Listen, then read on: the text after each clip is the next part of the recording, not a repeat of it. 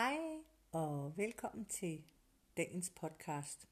Jeg har valgt at kalde afsnittet for drømmejobbet. Og det har jeg simpelthen, fordi at jeg faktisk føler, at jeg har drømmejobbet. Jeg er så glad for mit job, og jeg elsker det så meget, hvis man kan elske sit job. Øhm, jeg arbejder øhm, som socialpædagog, hvis man kan sige det sådan, på et plejehjem, hvor jeg arbejder i aktiviteten og som klippekortsdame.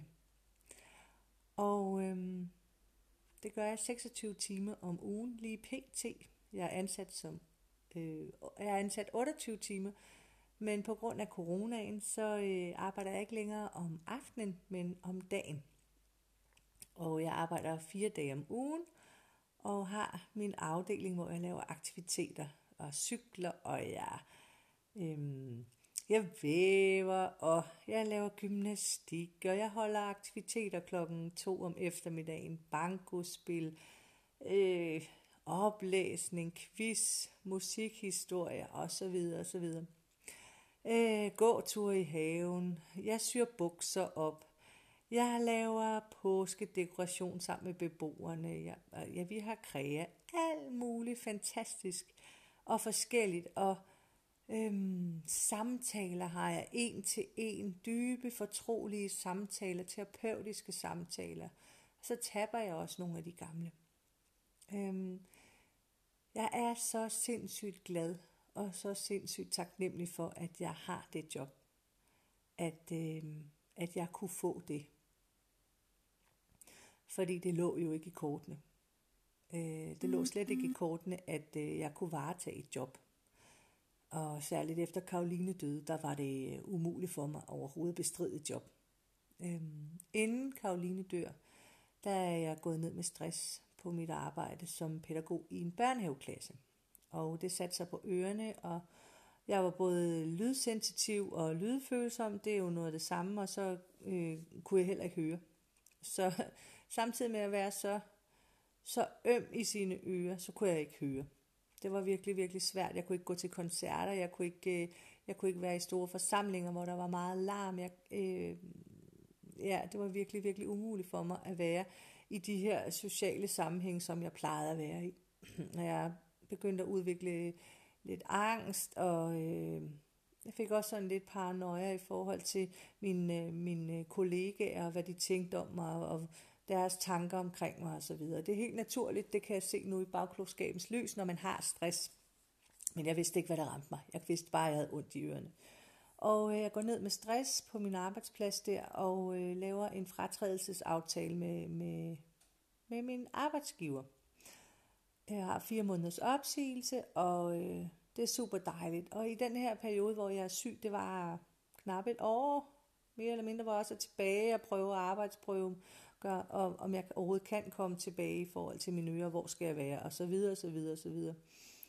Øhm, der arbejder jeg jo også med mig selv i forhold til at, at få den her stress ned.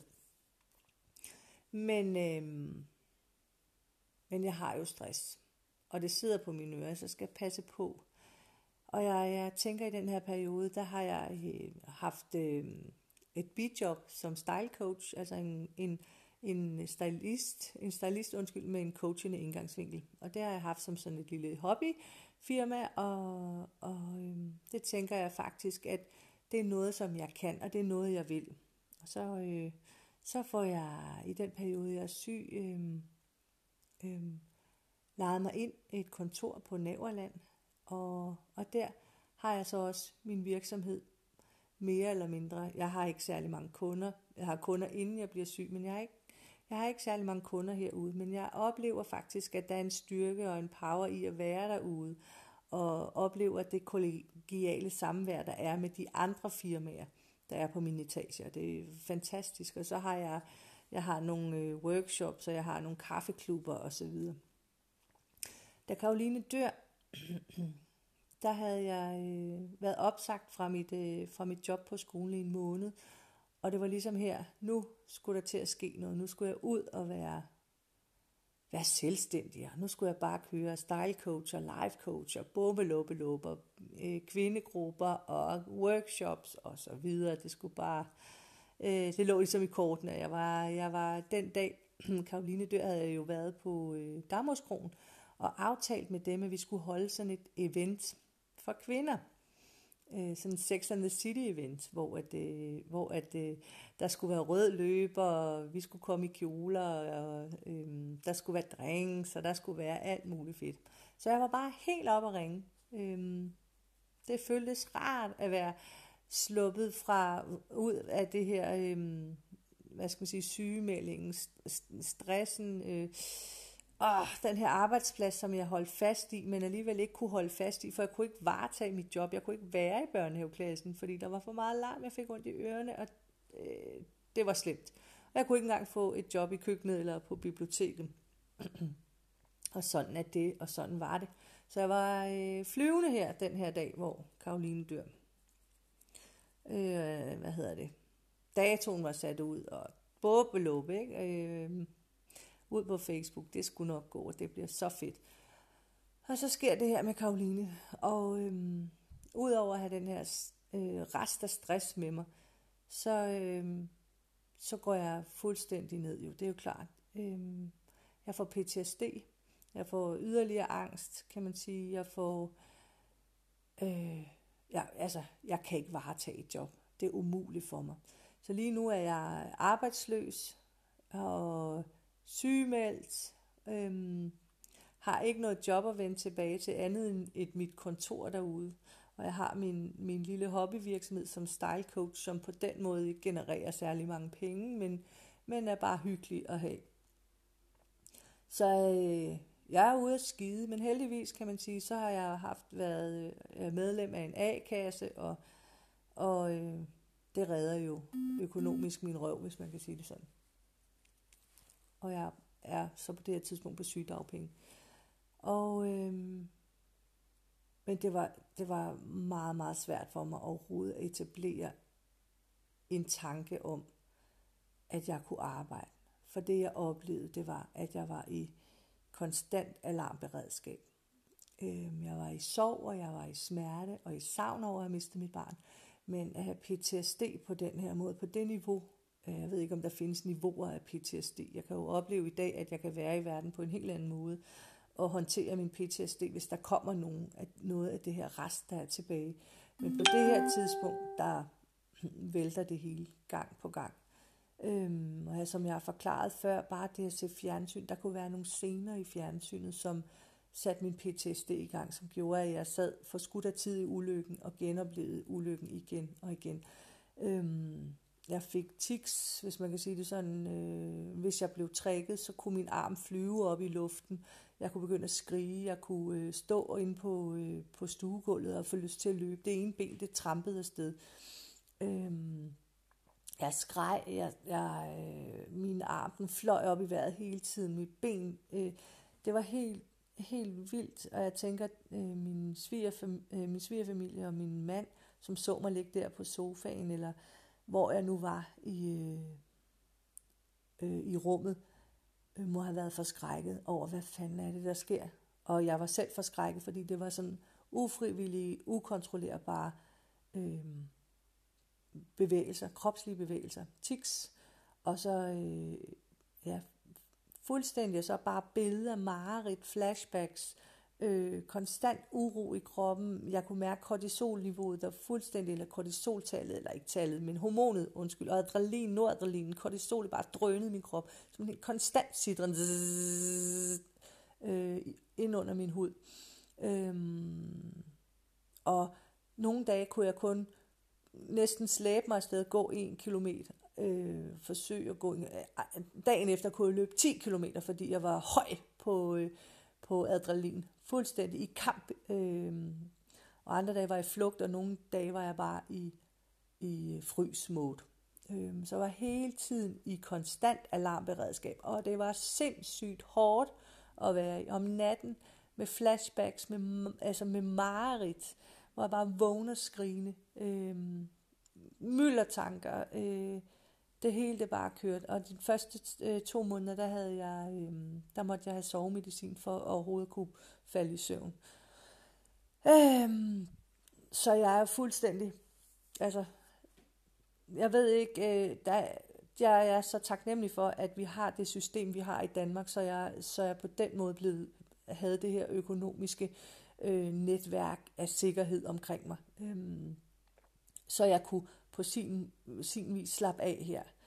Øh, slappe af, uden at tænke, at jeg behøvede at, at, at skulle finde et job, øh, og uden, øh, uden at behøve at miste mit hjem, og så videre, og så videre. Jeg havde mistet jo Karoline, og jeg havde mistet øh, det dyrebareste i mit liv, men jeg ville heller ikke miste mit hjem. Altså der, hvor Karoline, øh, Karolines ting øh, var, og alle de minder omkring hende var. Så det var, øh, selvom man kan overleve meget, og man kan overleve uden ting, så for mig er, der, øh, er jeg dybt forbundet til ting, øh, fysiske ting, fordi de minder mig øh, om Karoline.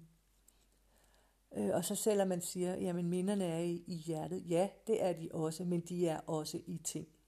Så, det, øh, så øh, det at være, have en økonomisk sikkerhed, det var jo jeg er dybt taknemmelig over, at jeg på den måde øh, ikke behøvede at tænke over det, fordi jeg havde nok at tænke på, kan man sige. Det jeg oplevede, det var, at, at øh, når jeg var sammen med børn, øh, Karolines fætter, der på daværende tidspunkt var to og et halvt år, så selvom vi var fem voksne omkring ham, så blev jeg angst. Øh, jeg gik i øh, øh, en kaosangst, og i angst over, at der skulle ske ham noget. Hvis vi gik ned ved slusen, der hvor de bor, gik ned ved slusen omkring vandet, så, var jeg, så, så, så blev jeg bange, fordi jeg så ham falde i vandet, og hvad skulle der ske? Og jeg, altså, jeg var konstant angst og gik øh, og var angst øh, hele tiden, og så skræmmebilleder hele tiden. Det var så hårdt og så forfærdeligt. Øh, jeg turde ikke være sammen med ham alene. Jeg tænkte, det kommer aldrig til at ske. Jeg tør ikke være sammen med, med min brors datter øh, alene. Øh, jeg tør ikke være sammen med min nevø alene, fordi jeg bange for, at, øh, at, at så dør det. Altså at kunne tage vare på et andet, altså på et andet menneske, at have ansvar for et andet menneske, det kunne jeg ikke, fordi jeg var skyld i Karolines død. Det var min store overbevisning. For uden også at kæmpe med øh, Gud, som havde ansvaret, og chaufføren, som havde ansvaret, så havde jeg øh, også den følelse, at det var mit ansvar, at Karoline døde. Og, og egentlig så pegede pilen jo allermest indad. Og det er et meget typisk mønster for mig, at jeg føler stor skyld over øh, ting, som jeg kan som, som jeg ikke altid er herre over, som ikke altid er min skyld, men jeg kommer til at tænke, åh, hvad gjorde jeg forkert, hvad gjorde jeg galt, og det må være min skyld. Og det er, et, øh, det er en så, øh, hvad skal man sige, grundfølelse i mig. Så den blev jo voldsomt trigget af det her, så det var min skyld. Så jeg lavede mig en overbevisning om, at jeg er farlig at være sammen med. Jeg får mennesker slået ihjel bare ved at være mig. Folk, der er sammen med mig, kan risikere at dø. Øhm, jeg kan ikke tage ansvar for et, et andet menneske, og jeg blev angst over at skulle tænke, at, at det var det, jeg skulle. Så forestil dig at være uddannet pædagog og arbejde både som pædagogmedhjælper og pædagog hele øh, den første del af det voksne liv, fra jeg var 18 år til jeg her var 37, har jeg arbejdet med mennesker, primært med børn, og, og egentlig synes jeg var pisse god til det, og øh, elskede det. Øh, men, mm, og, og have en, og forholdsvis øh, kunne hvile i, at det ansvar kunne jeg godt bære at være sammen med 28 børn for eksempel, øh, i en skoleklasse, uden at frygte, at de skulle dø. Øh, til at være så angst over overhovedet at være i nærheden af, af, af et menneske, som jeg på nogen måde kunne, skulle tage ansvar for.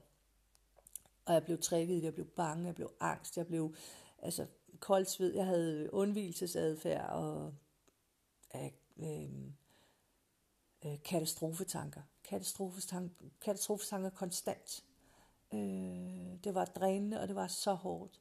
Og det var også så hårdt at tænke, at, at jeg ikke ville kunne varetage øh, den øh, funktion længere som pædagog. Hvad er der så tilbage som pædagog? Fordi det at være pædagog er jo at arbejde med mennesker. Men jeg kunne ikke arbejde med mennesker. For, altså, det var jo umuligt.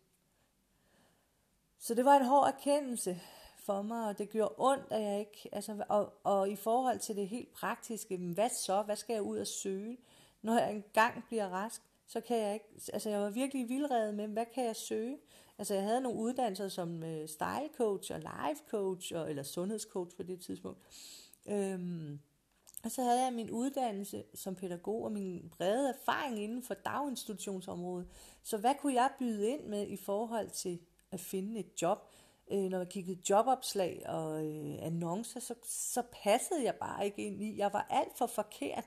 Øh, hvis det var en trekant, så var jeg en firkant. Hvis en, øh, jobopslaget var en, en stjerne, så var jeg en, en, en cirkel. Jeg passede bare ikke ned, og jeg kunne ikke se mig selv i de her steder. Jeg kunne ikke øh, se, at jeg kunne varetage det her job. Jeg havde ikke øh, kvalifikationerne til det, jeg havde ikke kompetencerne til det. Og ellers så var det bare, øh, det, var, det kunne jeg ikke.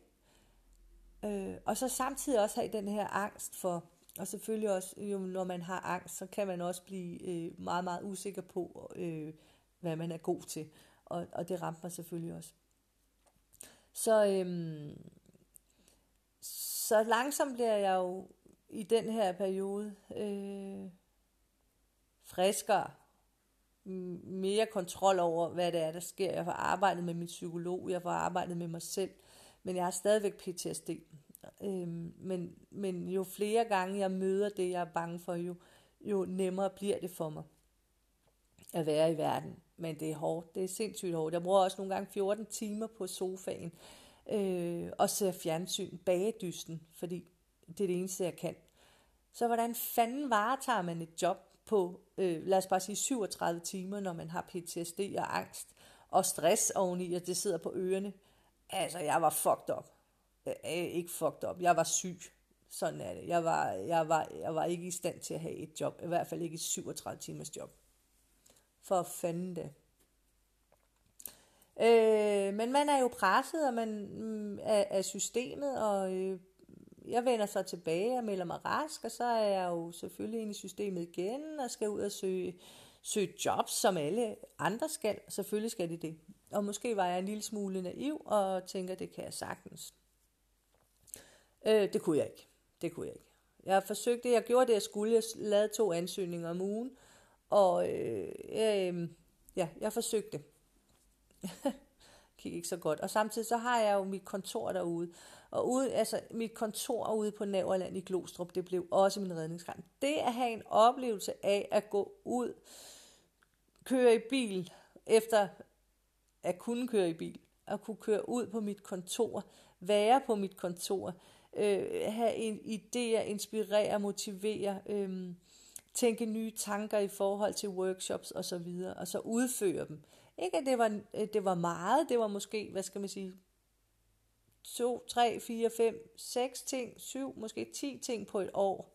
Øh, men bare det, at jeg kunne komme ud og tænke tanker, og og lade, lade mine øh, idéer, jeg havde så mange idéer, den kørte på, på, øh, den kørte på sådan høj, højt, højt, højt tempo. Den kørte bare omdrejninger helt vildt, og den kastede bare idéer ud. Øh, øh, min hjerne. Det var som om, der var fuldstændig var popcorn derinde, fuld af idéer, fuld af, hvad jeg skulle lave, hvad jeg skulle lave, hvad jeg skulle lave, hvad jeg skulle lave. Øh, og det er selvfølgelig også et dejligt sted at være, når hjernen fungerer på den måde, men det var også hårdt. Og, og jeg fik ikke kørt alt til mål hvis man kan sige det sådan. Vi fik udført ret mange fine ting, og når jeg gjorde det, når jeg stod foran kvinder, lad os bare sige 20 kvinder, og holdt et oplæg, et stiloplæg eller en stilworkshop, øhm, eller holdt en kaffeklub, ved I hvad så, så følte jeg mig faktisk som et helt almindeligt menneske, et bidrag ydende menneske, en borger i samfundet, der kunne bidrage til samfundet. Øhm, et normalt menneske og jeg følte mig stærk, og jeg følte mig ovenpå. Jeg følte, at jeg kunne inspirere og motivere andre på trods af min historie, på trods af, at jeg faktisk måske dagen efter lå 14 timer på sofaen. Så det var fantastisk for mig at have det kontor derude. Det der sker er så, at, øh, at, øh, at min, øh, min fagforening vil, eller A-kassen i min fagforening vil have mig ud, og, eller jeg ved ikke, om det er sygdagpenge, jeg kendt, altså systemet for mig er bare på det tidspunkt bare øh, en. Et system. Og der er nogle, øh, der er nogle jobcenter, dem snakker jeg med, de, yderst, de er så søde, og der er jeg får coachforløb, og jeg øh, får øh, mulighed for seks ugers øh, jobrettet uddannelse, hvor jeg tager uddannelsen som online marketing. Det læner sig jo op af øh, on, online marketing manager, som jeg kunne måske bruge i min, øh, min virksomhed, tænkte jeg. Eller et, som et springbræt. Der var jeg så seks uger ude, og det var også fantastisk, men øh, jeg havde også stadigvæk PTSD. Jeg var hele tiden sådan konstant høj, når jeg var derude. Folk har nok tænkt, hold da kæft, dem der ikke kendte min så hold da kæft, hende der, hun kører på den høje klinge, der æder med med øh, gang i hende. Øh, Øh, men det var fordi, jeg var, jeg var øh, min adrenalin den kørte så meget, så jeg var faktisk på i et konstant alarmberedskab også derude på den skole. Men det var også fantastisk at opleve, at jeg på trods af det kunne være seks uger på en skole. Øh, ligesom jeg havde oplevet at være det på, på, øh, på coachstudiet på Sofia Manning. At jeg faktisk kunne det. Selvom, jeg, selvom, min, øh, selvom det hele kørte. Selvom mit nervesystem var fuldstændig kokset. Øhm, ja, hvorom alting er. Det er så sådan, at øh, jeg kommer ud i virksomhedspraktik. Jeg, jeg har et par øh, sygeperioder. Øh, jeg tror, jeg har selvfølgelig først, og så kommer jeg tilbage og, virker rask, og så bliver jeg syg igen. Og i den her periode, der kommer jeg øh, i virksomhedspraktik, hvor jeg ligesom skal, eller i arbejdsprøvning, hvor jeg skal prøves, og jeg øh, starter med 12 timer, og de har, øh, der var de sgu kvikke derude. Der, øh, der så de, at jeg var pædagog, og om jeg kunne tænke mig at vende tilbage til det fag. Og jeg var meget, meget klar i spyttet, men jeg kan ikke varetage øh, mennesker og menneskers liv, altså børn, øh, tage ansvar for børn. Jeg kan heller ikke tage ansvar for mennesker, som ikke kan varetage sig selv. Og det er jo der i forhold til coaching, som jamen, folk, der kommer hos mig, har øh, evnen til at kunne tage vare på sig selv. Som pædagog er det ofte sådan, at man har med nogle øh, ret sårbare grupper, øh, som, som hvor man skal tage ansvar. Og det kunne jeg ikke. Men her der blev jeg så sendt ud i, øh, i aktiviteten på Ålholm hjemmet, som er et demensplejehjem. Og de har en aktivitet for demente borgere, der bor ude. Og ved I hvad? Jeg var der i fire måneder. Og jeg var super, super øh, glad for at være der. Og jeg startede med 12 timer, og så byggede vi langsomt på og langsomt op. Bygget op og bygget op. Og jeg mærkede, at det her, det kunne jeg. Og jeg mærkede, at jeg stadigvæk kunne være pædagog, eller stadigvæk være det menneske, jeg var før i møde med det andet. Og det var, øh, det var så dejligt at få lov at mærke. Og det var de dejligste mennesker, der var der. Både øh, borgerne, men også øh, personalet. De var så varme og tog så godt imod. Man blev helt rørt. Og det kom til at betyde alt for mig. Jeg var der fire måneder. Og øh, da de fire måneder er gået, så øh, viser det sig, øh, ikke som en overraskelse, for jeg var, vi var jo fertilitetsbehandling, men, men alligevel, at jeg er gravid, og jeg er gravid med tvillinger. Så da jeg slutter derude, så, øh, så er det en helt naturlig overgang, fordi jeg jo er gravid. Og jeg skal, have de, jeg skal kunne bære de her tvillinger øh, og komme i mål med det. Det var så vigtigt. Men den her oplevelse ude på Ålholmhjemmet, den, øh, den, den, øh, den blev hos mig. Det var, en, det var sådan en succesoplevelse. Det var så dejligt, og det var så hjertevarmt. Da tvillingerne bliver født, der øh, vælger vi, at jeg på, bliver dagplejemor for tvillingerne. Så på den måde får jeg så den, sådan, kan man sige, den økonomiske del hjem. Og da de så får plads i vuggestue, da de er omkring 15-16 måneder, tror jeg, så, øh, fordi vi hvad, det var altså også hårdt. Det var hårdt at gå øh, med børnene.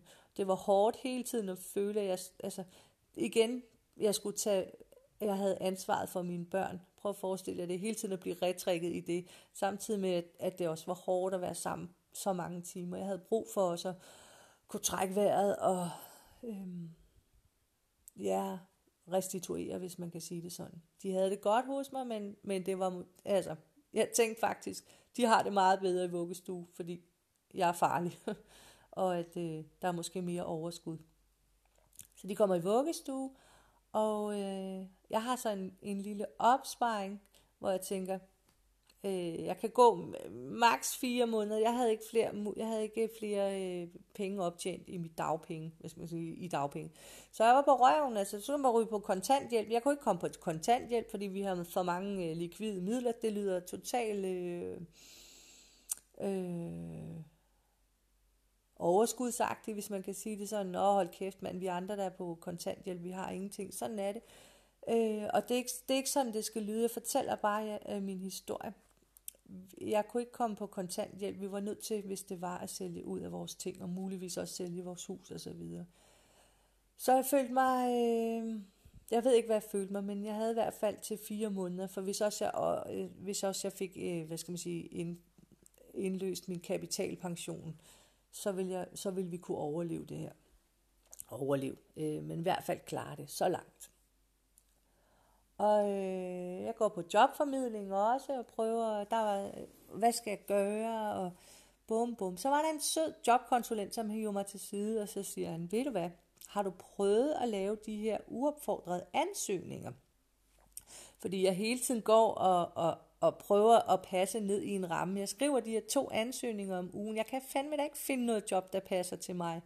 Hvor jeg kan bruge mine kompetencer, hvor jeg kan bruge mig selv, hvor jeg ikke bliver udsat for larm, hvor jeg ikke bliver udsat for udsat at skulle tage vare på andre mennesker. Liv og levende. Øhm, og han, skriver, han siger så, har du tænkt på at lave en uopfordret ansøgning? Og her tænker jeg også på plejehjem. Øh, du har jo været ude i fire måneder. Hvad med plejehjem? Jo, det vil jeg rigtig gerne. Men de der jobs på plejehjem som aktivitetsmedarbejder, de hænger fandme ikke på træerne. Det gør de ikke. Øh, og det vil jo være det helt ideelle for mig, at kunne komme sådan et sted hen. Men jeg ledte, og jeg fandt ikke nogen stillingsopslag. Så det var virkelig svært. Ved I hvad? Jeg tænkte, nu skriver jeg den her uopfordrede ansøgning.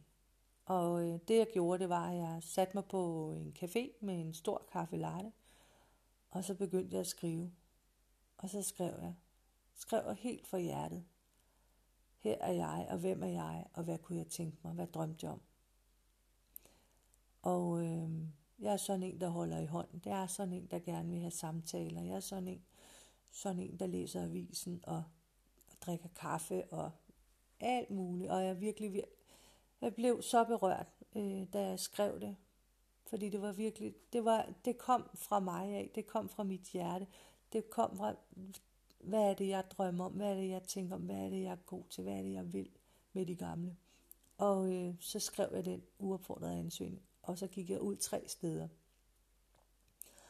Og øh, hverken, ja, der gik ikke lang tid, så fik jeg en opringning fra det her plejehjem, som øh, gerne vil have mig til samtale, og gerne, gerne øh, hurtigst muligt. Og så sad jeg derude, og så sidder der to dejlige mennesker, så, og hvor jeg bare føler, jamen jobbet er allerede mit. Jeg er ligesom bare, jeg skal bare skrive under her på den her kontrakt, så er jobbet mit. Og øh, jeg får så en stilling som, øh, som klippekortsdame og øh, som aktivitetsmedarbejder hvor jeg så skal lave de her aktiviteter om aftenen med de her borgere eller beboere på plejehjem. Og som klippekortsdame, så skal jeg ind til de her beboere, som har ønsket det. Måske bare det at pusse sølvtøj, det at have samtaler, det at drikke en kop kaffe, det at sy et par bukser, det at sidde bare og se fjernsyn og holde i hånden. Altså, det var drømmejobbet, som ligesom landte i min turban.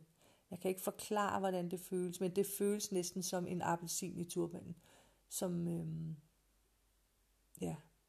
Og øh, nu har jeg været der i to år, og jeg har været fastansat i to år på det her fantastiske plejehjem, som så også er fusioneret med et, et andet plejehjem og blevet endnu større, og vi flyttede, og jeg er der stadigvæk. Og jeg trives så godt derude, og jeg elsker mit job. Jeg elsker, elsker, elsker mit job, og jeg kan bruge min historie, min rejse, min øh, forståelse af, hvordan det er at være i krise sammen med de her ældre mennesker. Øhm, og jeg er så glad. Og det jeg tænker, når jeg går ind ad døren, det er, at jeg er en menneskeløfter. Jeg skal ind og løfte mennesker. Jeg skal løfte deres energi, og jeg skal løfte dem fysisk, og jeg skal løfte deres glæde og livskvalitet. Og øh, jeg er så dybt taknemmelig og så glad for, at det kan jeg få lov til fire dage om ugen. Så jeg landede det helt rigtige sted. Øhm, og jeg er så taknemmelig. Og jeg kan faktisk varetage mit job uden at føle angst eller få blive trækket ind i noget, i en PTSD eller noget. Så øhm, på en eller anden måde, så landede drømmejobbet i min turban. Efter en lang, lang, lang sej kamp og hård kamp. Øh, nogle gange glemmer man jo, hvor, øh, hvor hård, hårde ting kan have været. Men når jeg sådan spoler tilbage i mit sådan indre øh, livskartotek, så har det bare været sindssygt hårdt.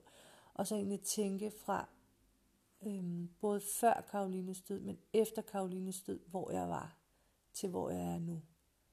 Det skal jeg huske på, hvor langt jeg er nået, for jeg er nået fucking langt. Øhm, jeg er stolt af mig selv, men jeg er allermest taknemmelig over at få lov. At få lov at være på den arbejdsplads, hvor jeg virkelig føler, at jeg får brugt hele mig. Og ved hvad, at det er okay at være mig, og bare sidde med en kop kaffe og holde i hånd og sludre. Ved du hvad? Det er fandme en gave. Det er fandme en gave at få lov til. Så, og Karoline er med mig hele vejen, også på plejehjemmet. Jeg fortæller om Karoline. De ved, at jeg har mistet Karoline, de gamle. De ved det. Og øhm, nogle af dem har jeg sådan et lidt særligt bånd til. Nogle øh, er også mødre, der har mistet børn. Og øhm, de siger, du kan forstå mig. Du ved, hvad det er, jeg har gået igennem og går igennem. Du forstår min sorg. Og ja, det gør jeg til dels.